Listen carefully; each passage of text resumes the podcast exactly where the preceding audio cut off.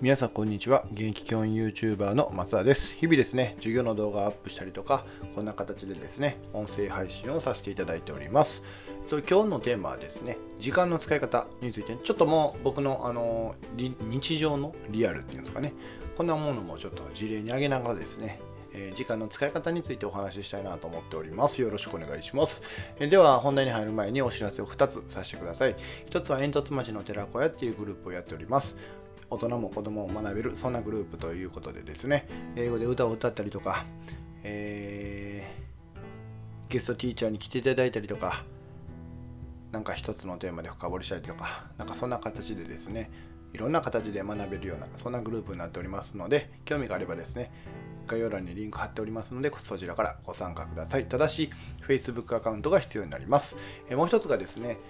朝礼だけの学校っていうね、藤原和弘先生が、えー、朝礼をしてるんですけども、その朝礼が YouTube にありまして、その YouTube のリンクをですね、うまくこう、アプリにね、落とし込んでいるものが、えー、ありますというか、作りました。ね、僕が勝手に作っております。あの、藤原先生の許可をいただいているので、えそれでね、作らせていただいております。えっと、これも概要欄にリンク貼っておりまして、メニューからホーム画面に追加をしていただくとですね、あのアプリみたいに使えるし、あとカテゴリー分けもしてるんで、カテゴリーごとにこう見たいなとか、そういう形でもね、使えますので、もしよかったら使ってみてください。あのの本当にね、テーマとしては素晴らしく、今なんて60歳の教科書っていうのがね、発売記念なので、ほんまに人生100年時代はどうやって生きるかっていうテーマでね、えー、お話今週はされてるので、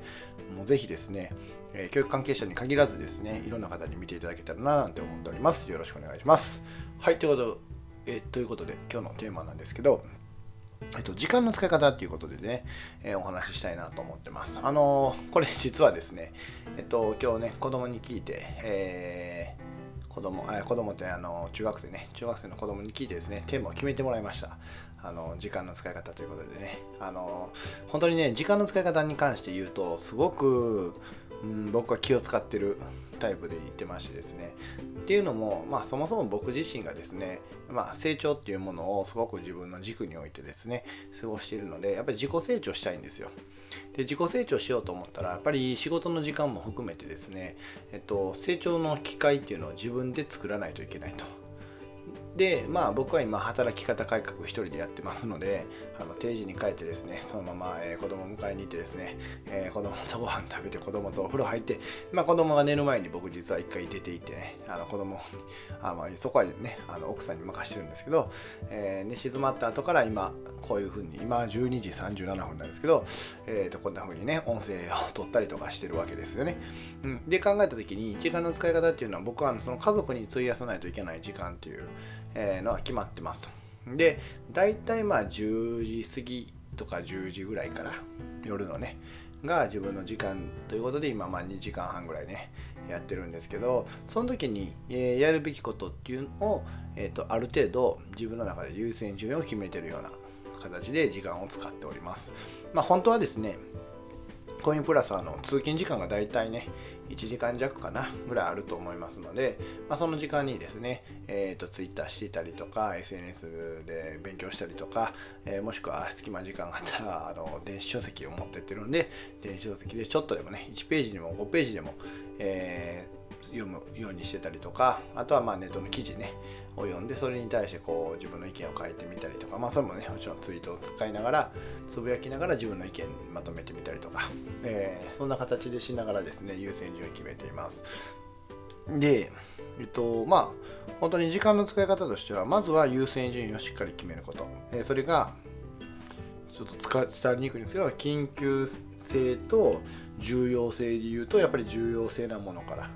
えー、落とし込んでいくというのでやっていくとまあえっ、ー、と大体埋まっていくんですよね。であともう一個で言うと、まあ、勉強も兼ねてるのであの耳はね開けれるんですよ。で耳開けれるのであの本当に耳でなんかこう教材を聞いてたりとかあとまあ YouTube でも例えば、ひろゆきさんの YouTube であったりとかあと竹野内社長、えー、の YouTube とか青汁王子の YouTube とかあとはあのニュースピックスとかのね、えーとまあ、前編だけ公開されてるものとか、あとは、えーと、両学長のライブとか、さっきはそうですね、さっきは両学長のライブ聞いたりとか、あとはあの今はね、えっと、これは宣伝になるかもしれないですけど、クライマーズっていうね、イベントがあった、そのアーカイブをね、聞きながら作業してましたね。うん、あと、うん、手ではね、えーと、それこそライティングのことをしてたりとか、今さっきは実はあれサムネイルを作ってたりとか、えー、あと何してるかな。あ、あと最近はですね、3DCG をちょっと使ってアバターのね作り方をちょっと練習してたりとかなんせねああとアプリねアプリの開発っていうかアプリの制作をしてみたりとかえっとなんせねあの自分の結構心の動くままにですね時間を使っていますね。うん。で僕がすごく大事にしてるのはじゃあこれって全部手段なんですよ行動してることって。でえーと、そのじゃあ行動の先にあるのはって何っていう時に僕が今一番主軸に置いているのは、えーと、成長の部分でありあともう一個言うとですねあの教員じゃなくても生きていけるようにしたいわけですよ。っていうのが当たり前の話で、えっと、教員っていう職業にしがみつく必要はなくて教員っていうのもあくまで手段じゃないですか。例えばお金を稼ぐ手段であったりとか自分のね、えー、やりたいことを実現するための手段であって別にその教員のことが全く目的になってはいけないと思ってるので僕はあのじゃあ何でもできる自分という大変ですけど自分の強みっていうのをどんどんどんどんこう掛け算できるようにうん、していく時期が今、まあ、33なんですけど30代なのかなっていうふうに思ってるので、えーと、時間の使い方に関してはやっぱり成長っていうものを一番主軸に置きながらも、えー、目的は、まあ、自分自身がね、えー、松田洋介という名前でですね、えー、生きていけるためにはどうしたらいいかなっていうのに結構振っています。なんで、えーと、アプリの開発ができると結構事業化の、スケールをねスケールじゃないな。事業家のスタートアップをするのに多分すごく役立つであろうしライティングっていうのは全てのセールスにおいて言葉っていうものを使ってるので絶対学ばないといけないと思うし、えーと、サムネイルもね、えーと、デザインっていうところで言うとあの一目でね気を引くためにはどうすればいいのかその時の配色はどうしたらいいのかその時どんな風にデザインすればいいのかっていうところにやっぱりちょっとね、えー自分のスキルっていうのを作っておきたいしあとはまあ 3DCG でいうと、まあ、これから先のねえっ、ー、とこれちょっと重要な話なんですけどメタバースの世界において自分のアブえ自分ブって自分のアバター自分のアバターを、えー、作るために、えー、もしくは人のアバターをね作れるようになっといたら多分これ生きていけるんじゃないかなっていうのがあるんでね。そういうのもやってたりとか。あとまああと僕はあれですね。えっと筋肉じゃないんですけどあのトレーナーの資格も持ってるんでそれにプラスアルファ今あの腰痛とかねえー、まあ基本僕今腰痛とか、え、肩こりぐらいなんですけどああいうのを治せるようにはしています。あの結構ねその技術もねえーと、上がりつつあったりするんでまあそうやってうん自分のプラスになることに基本的には時間を使いたいなと。でまあ今2時間40分ぐらい使ってるんですけどじゃあこれを、ま、2時間40分、まあ、もしくは1時までだったら3時間じゃないですか。でこの3時間を、えーまあ、365日積み立てることができたら大体1000時間。じゃあ1000時間で、まあ、例えば3年やったら3000時間分になったりとか、じゃあ3000時間やったら、まあ、ある程度できるかなっていうのと、あと、まあ、僕、結構容量はいい方やと思うんで、まあ、人よりもその濃密に作業できたりとかあと容量よくっていうか効率よくできる部分もあるのでその辺をねしっかり鍛えて、うん、あの自分のスキルっていうのを上げることに今時間は使っています。なので、まあ、時間の使い方っていうのは本当に人それぞれだと思うんですけどやっぱり一番僕主軸に置きたいのは自分の軸って何なんだろうっていうところと自分の目的って何なんだろうっていうところ。でそこに対してどういうアプローチをしていくかやそこでどんだけ重要なものがあってどんだけ緊急性の高いものがあるのかっていうところを振り分けして自分の今日の一日の過ごし方っていうのを考えてますね。はいこんな感じで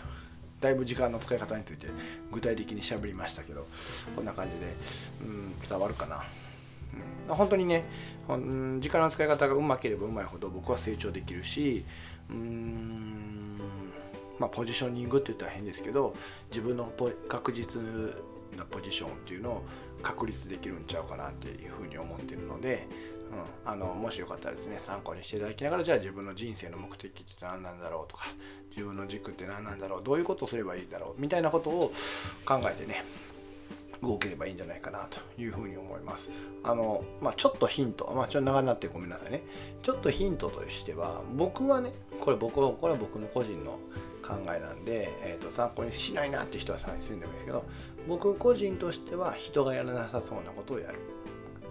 これが僕一番うん判断基準として重要なことかなと思ってるんで例えば、うん、デザインなんか周りの人せえへんよってなったら自分がやっとけば自分だけのものになるじゃないですか極端に言うとね。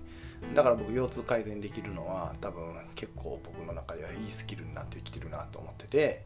あのみんな大体腰痛痛かったら、まあ、病院とか行くじゃないですか。で僕ももちろん行く時っていうか行きたいなって思う時は病院というかね僕のこの、まあ、骨のズレとかを、まあ、僕セルフでやってる部分はあるんですけどうん直したいなって思う部分があった時にそういう需要をねそういうニーズに対してえ僕自身はサービスを提供できる確実にね確実にサービスできるようになりつつあるので、まあ、そういうのをね踏まえてやっていけてたらなと。では他の人がやらなさそうなことをあえてやるっていうのはちょっと主軸に置いてるかなと思います。はい、ということで11分経っちゃいました。ごめんなさい。ちょっと今日は長くなりましたね。これで終わりたいなと思います。最後にですね、フォロー企画ということでですね、えっ、ー、と、今、スタンド FM の、えー、フォロワーの欄を、えー、勝手にプロフィール欄に作っちゃってます。今、173名の方にいただいております。ありがとうございます。これをね、もっともっと増やしていきたいなと思ってますので、こんな教員おるんかいと、ちょっと面白いねかいっていう方がいらっしゃればですね、ぜひフォローいただければと思っております。はい。ということで、今日の配信終わりたいなと思います。最後までご視聴ありがとうございました。これからもよろしくお願いします。では、またね